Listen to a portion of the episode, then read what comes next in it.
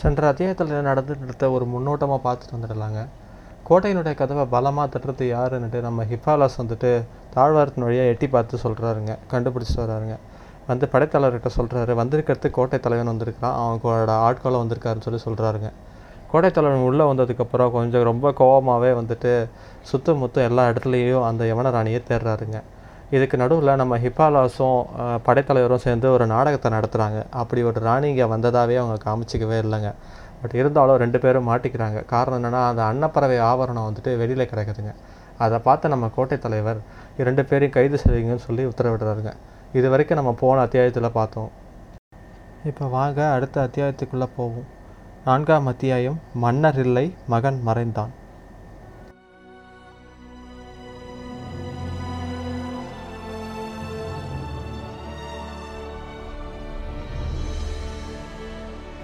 படைத்தலைவனை சிறை செய்யுங்கள் என்று கோட்டை தலைவன் சொன்னது ஒரு இடி முழக்கம் போல அந்த மாளிகை போராவும் எதிரொலிக்குதுங்க.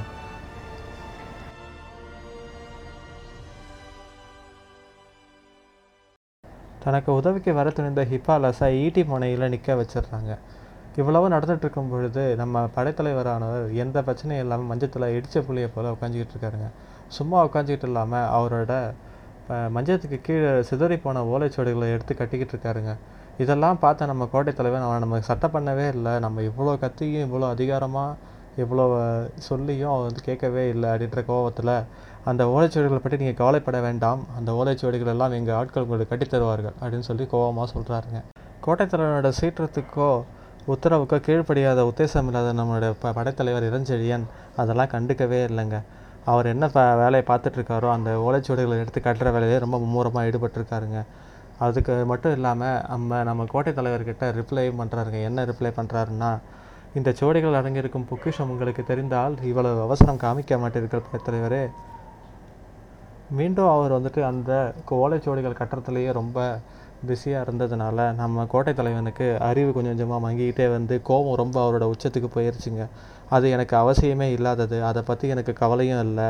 கோட்டை தலைவனுடைய வார்த்தைகள் ரொம்ப உக்கிரமாகவே வெளிவருதுங்க அவரோட வாயிலிருந்து. இதை பார்த்து கவனித்த நம்ம இளஞ்செழியன் சுவடிகளை கட்டுறதை கொஞ்சம் நிறுத்திட்டு கோட்டை தலைவரை பார்த்து கோட்டை தலைவரே தமிழரின் பெரும் பொக்கிஷம் இந்த சுவடிகளில் புடந்து கிடக்கிறது.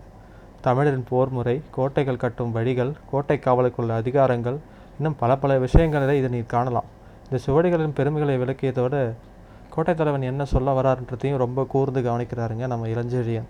கோட்டை தலைவருக்கு இன்னும் கோபம் அதிகமாகவே அதை பற்றி அவச அவசியம் எனக்கு இப்போது இல்லவே இல்லை.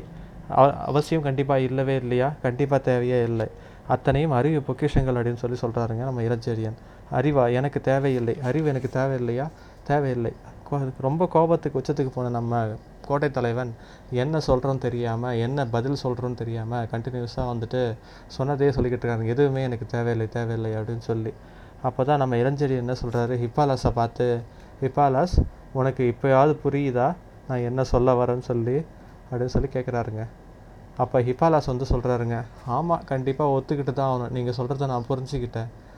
அப்படின்னு சொல்லி சொல்கிறாருங்க ரெண்டு பேர் பேரையும் மாற்றி மாற்றி பார்த்த நம்ம கோ கோட்டை தலைவன் என்ன ஹிப்பாலாஸ் என்ன புதுசாக நீ கண்டுக்கிட்ட என்ன நீ ஒத்துக்கிற? அப்படின்னு சொல்லி கேட்குறாருங்க அதுக்கு ஹிப்பாலாஸ் வந்து பதில் சொல்கிறாருங்க வேறு எது அறிவு தான். அறிவுனா என்ன?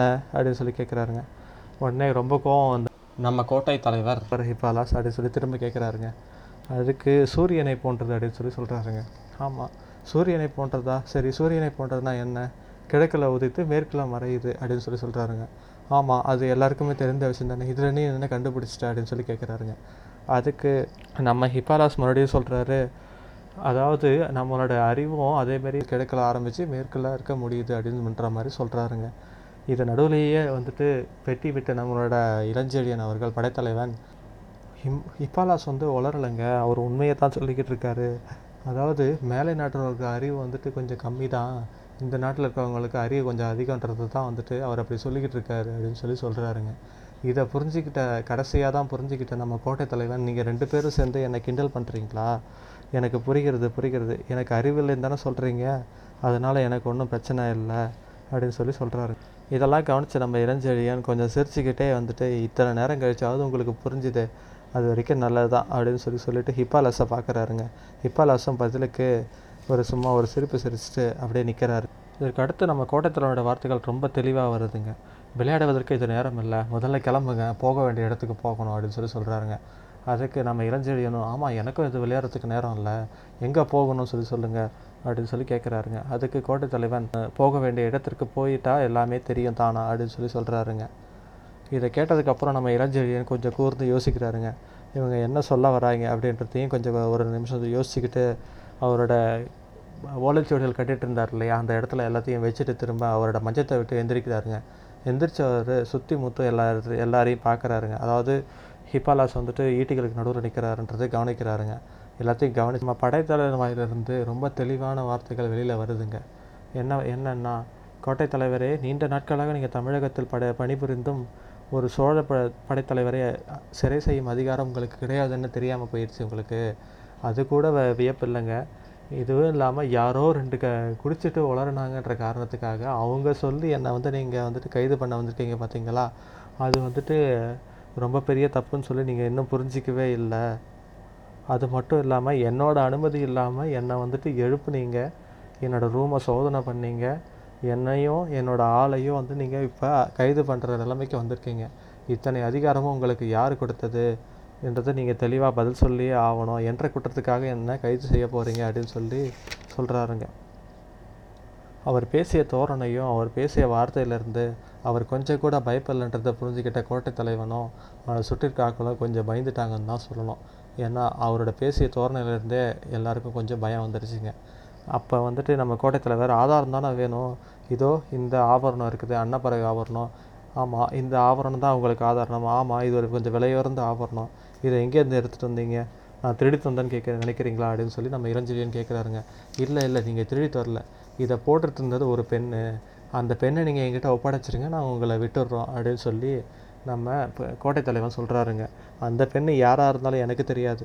நான் இந்த ஆபரணத்தை கடற்கரையில் எடுத்துகிட்டு வந்தேன். நான் அதுவும் கடற்கரையில் இன்றைக்கி இரண்டாம் ஜாமத்துக்கு முன்னாடி நான் போயிருக்கும் பொழுது நடந்துகிட்டு இருக்கும்போது நான் எடுத்துகிட்டு வந்தேன் அப்படின்றத சொல்கிறாருங்க வேணும்னா அந்த நகையை எடுத்துக்கிட்டு இங்கேருந்து கிளம்புங்கன்னு சொல்லி சொல்கிறாருங்க ஆனால் கோட்டை தலைவர் வந்துட்டு சொல்கிறாரு எனக்கு அந்த பெண் தான் வேணும்னு சொல்லி. அதுக்கு கிண்டலுக்கு நம்ம படைத்தலைவர் வந்துட்டு கோட்டை தலைவரை மாப்பிள்ளையாக்கும் பாக்கியம் எனக்கு கிடைக்கலையே அப்படின்னு சொல்லி சொல்கிறாருங்க இதுக்கு நம்ம ஹிஃபாலாஸ் கொஞ்சம் வாய் வெட்டே சிரிச்சிடுறாங்க. இதனால் ரொம்ப கோபமான நம்ம கோட்டை தலைவர் க அவரோட வாளை உருவிக்கிட்டு ஹிப்பாலாசை நோக்கி வேகமாக வந்துட்டு போகலாம்னு சொல்லி முடிவு பண்ணுறாருங்க அப்படி முடிவு பண்ணும்பொழுது அடுத்த கணமே அப்படியே வந்துட்டு மரப்பாவை மாதிரி அப்படியே நின்றுடுறாருங்க காரணம் என்னென்னா நம்ம இளஞ்செழியன் கச்சையில் இருந்த ஒரு சின்ன வாள் வந்துட்டு அவரோட கழுத்தை உராசிக்கிட்டு நிற்கிதுங்க கோட்டை தலைவரே இப்புறமோ அப்புறமோ நகர நெ நினச்சிங்க நீங்கள் பதவி இழக்க நேரிடும் அப்படின்னு சொல்லி நம்ம ப படைத்தலைவர் சொல்கிறாருங்க அதாவது இளஞ்செழியன் சொல்கிறாருங்க அதுக்கு கோட்டை தலைவர் நான் ஏன் பதவி இழக்க நேரிடணும் அப்படின்னு சொல்லி கேட்குறாருங்க உயிர் உயிரோடு இருந்தால் தானே பதவியில் இருக்க முடியும் அப்படின்ட்டு நம்ம இளஞ்செழியன் சொல்கிறாருங்க அதுக்கு நான் என்ன தப்பு செஞ்சேன் என் உயிரை எடுக்கிறதுக்கு அப்படின்னு சொல்லி கேட்குறாருங்க என்ன குற்றமா? பல குற்றங்கள் செஞ்சுருக்கிறீங்க. என்ன குற்றங்களா? உங்கள் உதவாக்கரை காவலர்கள் சொன்ன பதிலை கேட்டுக்கிட்டு இங்கே வந்து என்னை எழுப்புனது இரண்டாவது குற்றம். என் அனுமதியின்றி என் அறையை சோதனை செஞ்சது மூணாவது குற்றம் அது இல்லாமல் நீங்கள் தேடி வந்த பெண்ணு கிடைக்கலன்றது காரணத்துக்காக எங்களை கைது செய்ய நினச்சது வந்துட்டு நாலாவது குற்றம். இப்படி நிறைய கு- நிறைய குற்றங்களை உங்கள் மேலே சொல்லிக்கிட்டே போகலாம்.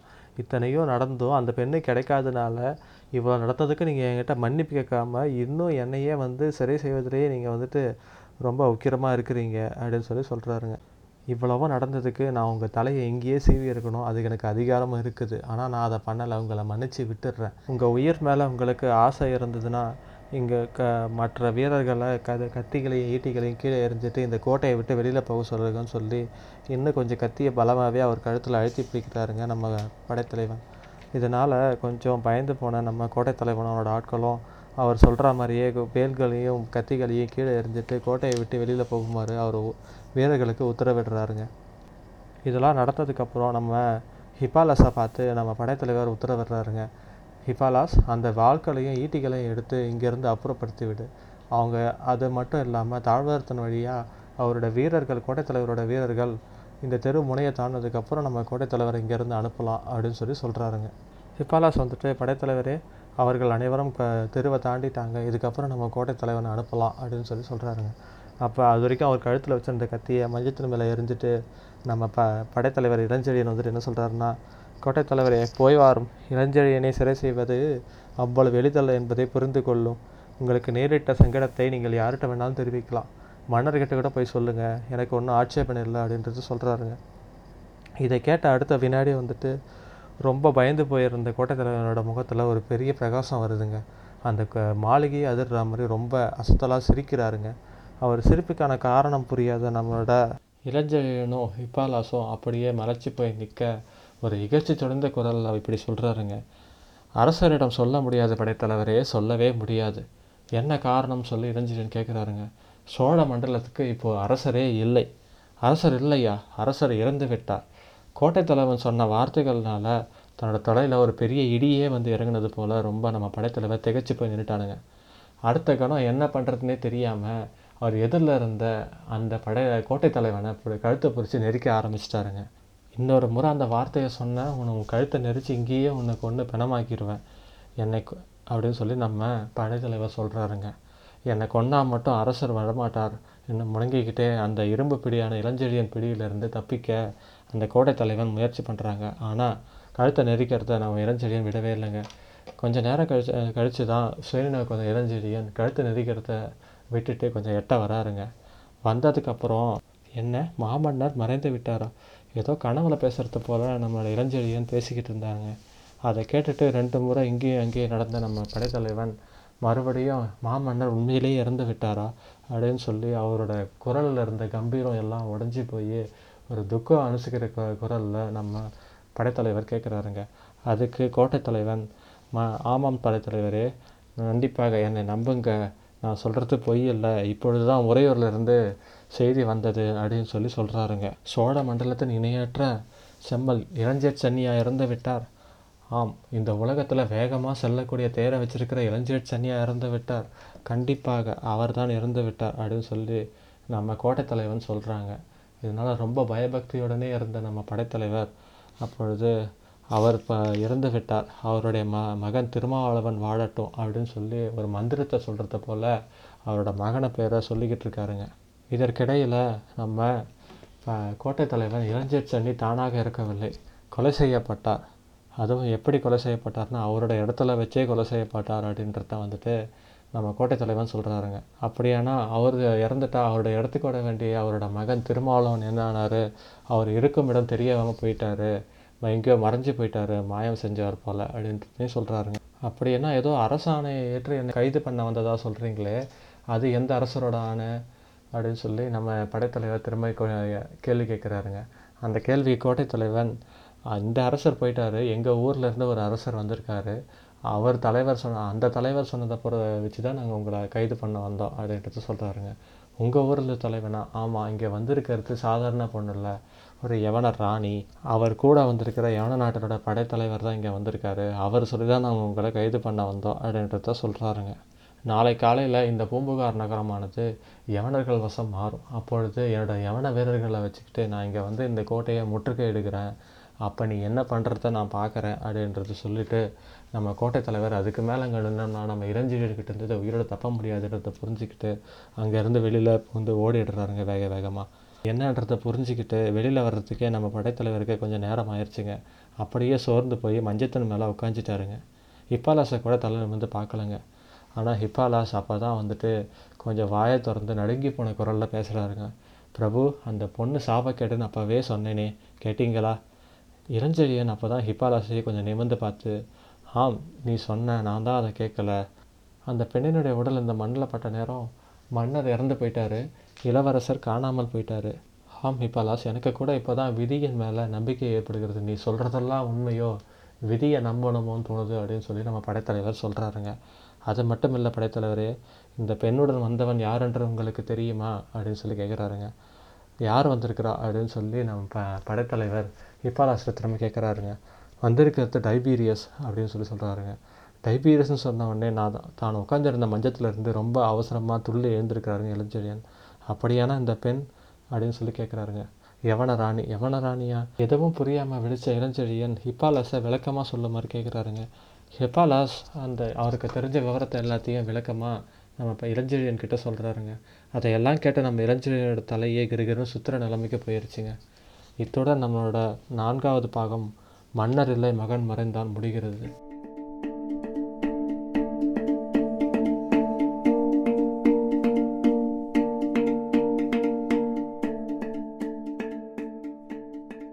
இதற்கு அப்புறம் நம்ம இளஞ்சியனுக்கும் ஹிபாலஸுக்கும் என்ன ஆச்சு? பூம்புகார் நகரம் யவனர்கள் வசம் மாறுச்சா இல்லையா? இளஞ்செயன் மறைச்சு வச்ச யவன ராணிக்கு என்ன ஆச்சு? அப்படின்றதெல்லாம் நம்ம அடுத்த பாகத்தில் பார்க்கலாங்க. அது வரைக்கும் உங்களது விடைபெற்றுக் கொள்கிறேன். நன்றி வணக்கம்.